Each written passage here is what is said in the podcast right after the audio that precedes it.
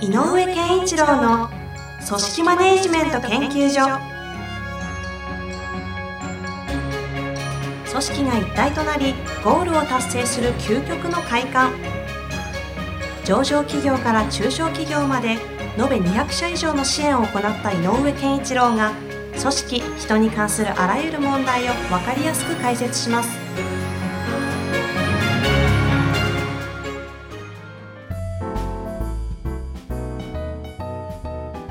こんにちは、遠藤和樹です。井上健一郎の組織マネジメント研究所。井上先生、よろしくお願いいたします。よろしくお願いします。さてさて、はい。行きたいと思いますが、大変ですね、最近ね。そうですよね。私、ポッドキャスト、今7個、8個ぐらいやってるんですけど、はい毎度さ、このスタート、最近ね、大変ですね。何回目だろうな、みたいな。っていうかもう最近気になるのはもうあれですよ、やっぱりあの経済状況。はいはいはい今後の方がやっぱりより気になってきてるかな。そうですね。うんなんかねだい、なんか別にいいと思ってリモートだとか言われてた時期が過ぎて、ちょっと経済やばくね感が、じ物が動いてない感じがね。お金動いてない、物動いてないうんうんうん感、体感としてちょっとありますよね。ありますよね。この間タクシー乗ったんですよ。はだいたい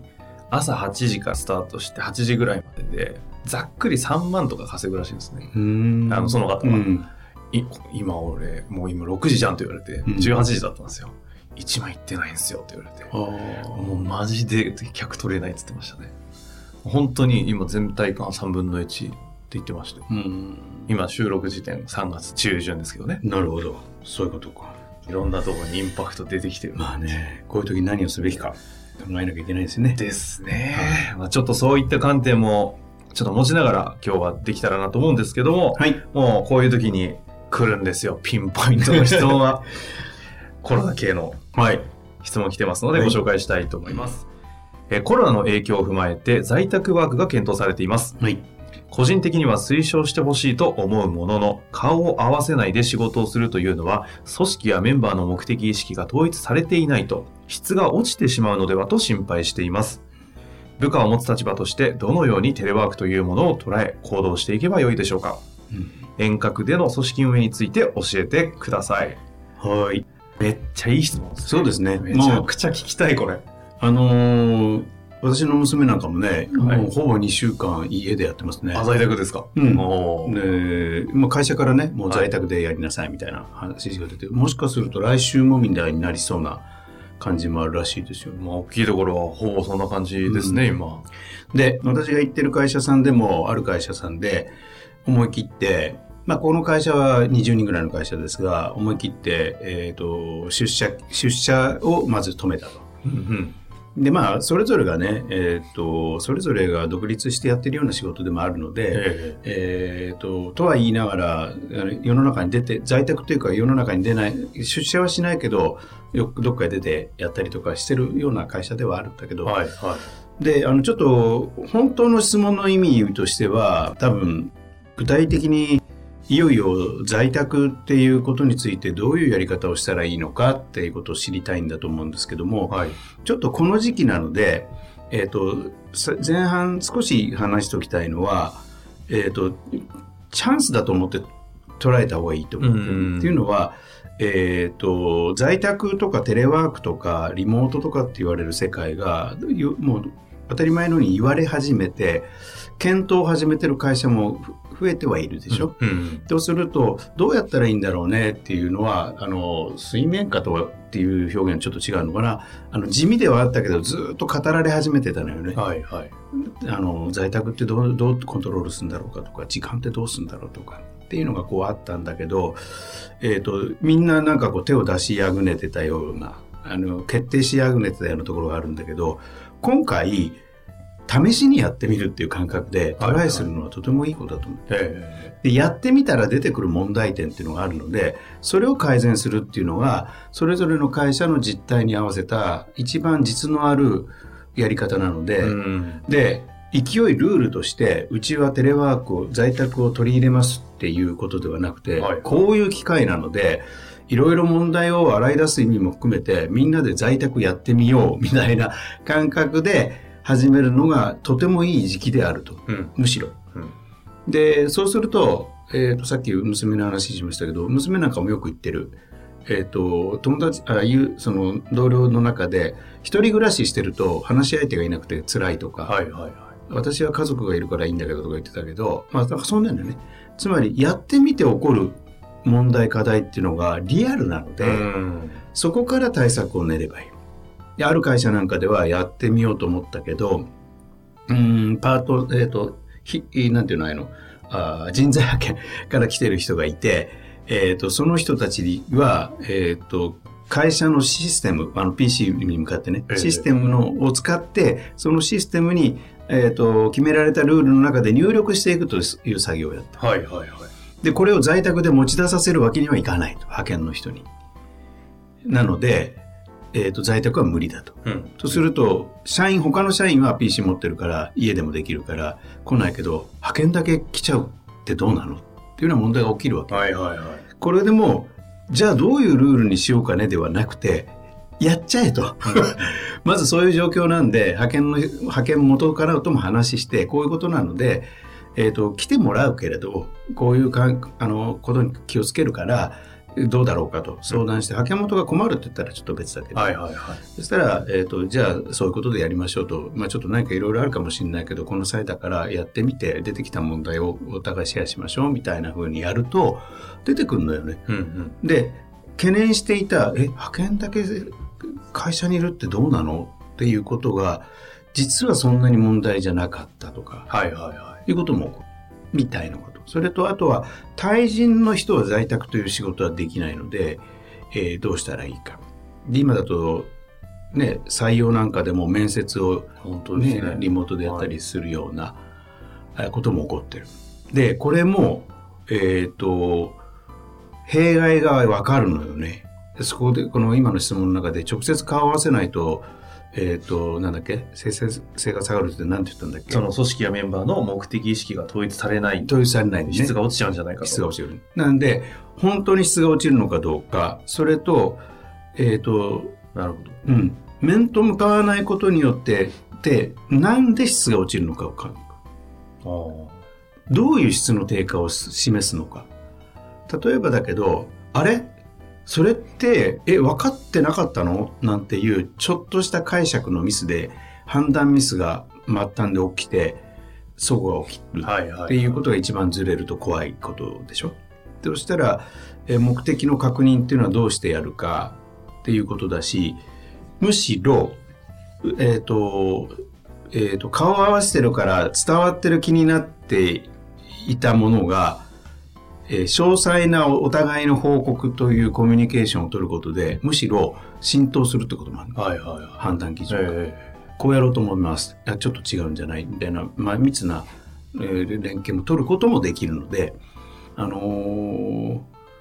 えーと、まずはこの時期をそう捉えて、やってみて、リアルに起こるテーマ、課題、問題っていうのを抽出しましょうっていうのが一つ提案としては言いたい。えうんうん。で、とは言いながら、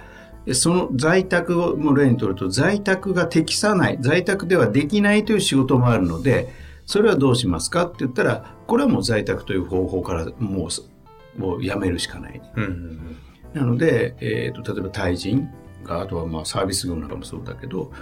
あの、これは在宅じゃなくて出てきて、ちゃんとその場にいて、やらないと無理ですねっていうことであれば、それは種別もできるし、うん。はいはい。明確に種別ができるのででこれは在宅じゃないとじゃあ在宅できそうだねって言った時はおそらく、えー、と多くの場合経営者が悩むのは時間管理つまり家にいて朝9時から6時までやってますって 本当にやってんのかよもありますしね。昼寝してないとかね、はいいはいはいうことも起くんだけど、ええここはね、ちょっと、えーと、言い方としては、あの、よ、なんていうの、幼稚とは言わないけど、甘い言い方かもしれないけど、ある意味性善説でいかないと無理なんでね。だから、むしろ、えっ、と、そういう性善説に立った運用ルールで臨んで、まあ問題が起きないとも限らないが、そういうふうに従業員、社員を信頼したスタンスで時間管理を、えー、と自らに委ねるっていうふうな姿勢を取ることの方が、えー、と従業員、社員側からしてもあのああ信頼してくれてるかなっていうところにつながるのでいいんじゃないかなと思います。なるほど。で、新しい自立分散型とかたくさん言われてる組織形態が言われ始めていて、はい。その中に在宅だとかね、あの、ことも言われているし、といる会社に出社することだけじゃないよねって新しい、えーライフスタイルなんていうのためにも言われているので、えっ、と、その全てがね、基本はやっぱりあの、性善説なんですよ。性善説に立たないと自立分散を推進することができない。で、性善説に立つからこそ、社員たちが、えっ、と、自立できるって、この、なんか、相互作用があるので。はいはいはい。だから思い切ってそこのスタンスを経営者、会社人がまずやってみると。取れるかどうかが一番の問題かな。これってもう論点ありすぎてなんですけど、なんかなんとなく、じゃあ本当に在宅が、まあ、リモートワークと言われるのが定着しだすと、見れないじゃないですか。仕事してる、その。見れない。そこの、要は言葉通りのマネジメントできないじゃないですか。となると、もう見るものって一旦アウトプットとかの、その成果をを評価するしかないってなってくると、本当にわかりやすくペイフォーパフォーマンスの世界に仕方なく入っちゃった場合、ん時間管理しなくていいじゃん。逆に言うとパフォーマンス見ようよってなってくると、その日本的なというか、もともとの労働市場における雇用という概念自体が、なんか制度上合わなくないってなると、そのまま個人事業主でよくねっていう。で、パフォーマンスに対して個人事業主で正当に評価するところに自分を置いて、でそしたら多分副業も普通になってきますよねっていう感じに、なんか流れてっちゃうかなみたいなニュアンスで思ったりもするんですけど。えっ、と、流れるんじゃないかな。と僕も思う。で、えっ、と、ある世界からそれは始まるんだろうなと。まあ、どの世界かを想定してるっていうんじゃなくて、やっぱり、えっ、と、う成果とか、まあ、成果っていうのは結果だけじゃないと思うんでね。あの、僕は結果っていうのはプロセスに対する責任のがどれだけ取れてるかによって結果は変わると思うので、結果はプロセスの重要度なんで、そういうものがどういうスキルと,、えー、とスタンスを持ってる人が成功に高い結果を出せるかというのが分かっている仕事ほど結果で語れる。な変な言い方だけど、はいはいはい。プロセスがしっかりしてないと結果が生まれない仕事こそ結果で語れちゃうっていうことがあるので、うんそういう仕事では今言ってることは起こると思う。で個人事業主化する。で、なんか一方で、それってこう、個別で切り分けて、ここからここのあなたの責任でっていうような仕事に関しては、いける気もするんですけど、うんクリそれこそ井上先生の得意なこうクリエイティビティ的な要素だったりっていうのって、その分けるというよりもこう人と人の重なりの中に目的を共有してくるからそうそう生まれちゃうみたいな世界ってあるじゃないですか。そこなんかここ難しくないかみたいなこの方も同じようなこと言ってる気がする。逆にねクリエイター集団で、えー、と才能と才能がめぐ合うことによって、えー、と2乗以上1たす1じゃなくて2乗とか3乗のものが生まれるっていう世界こそ、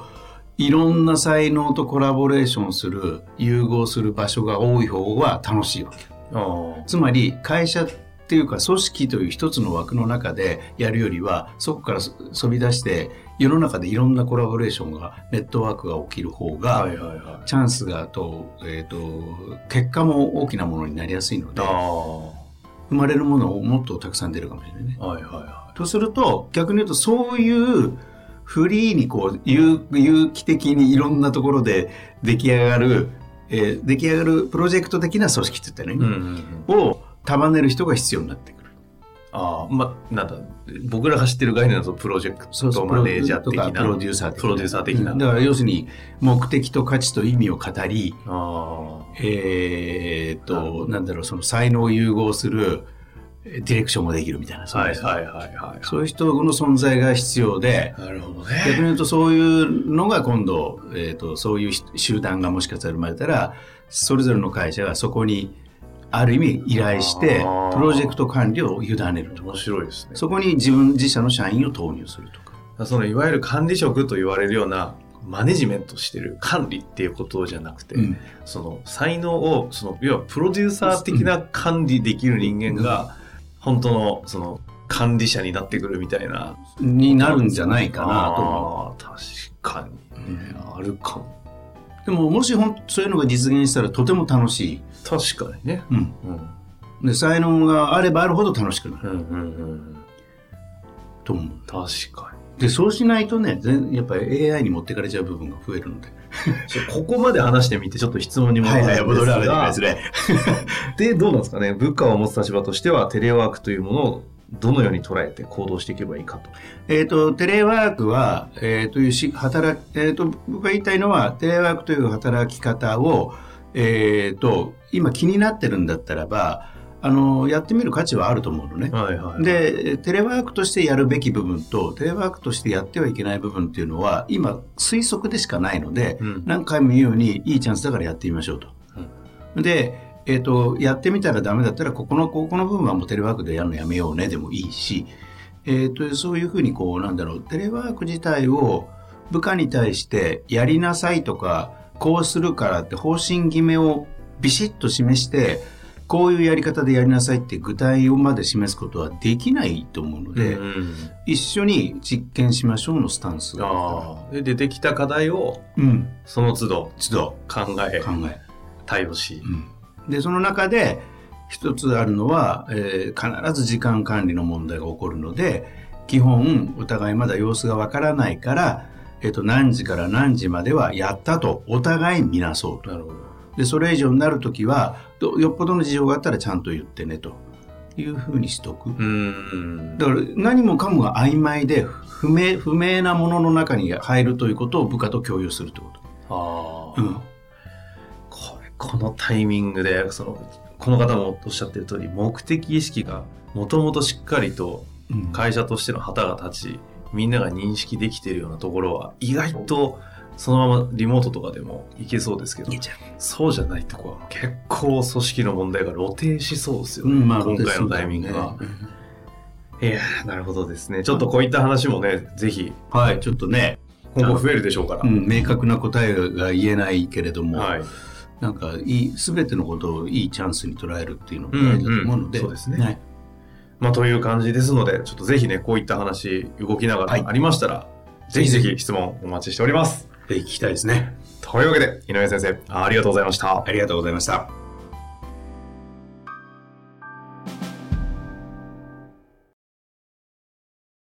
本日の番組はいかがでしたか？番組では井上健一郎への質問を受け付けておりますウェブ検索で人事明快と入力し検索結果に出てくるオフィシャルウェブサイトにアクセス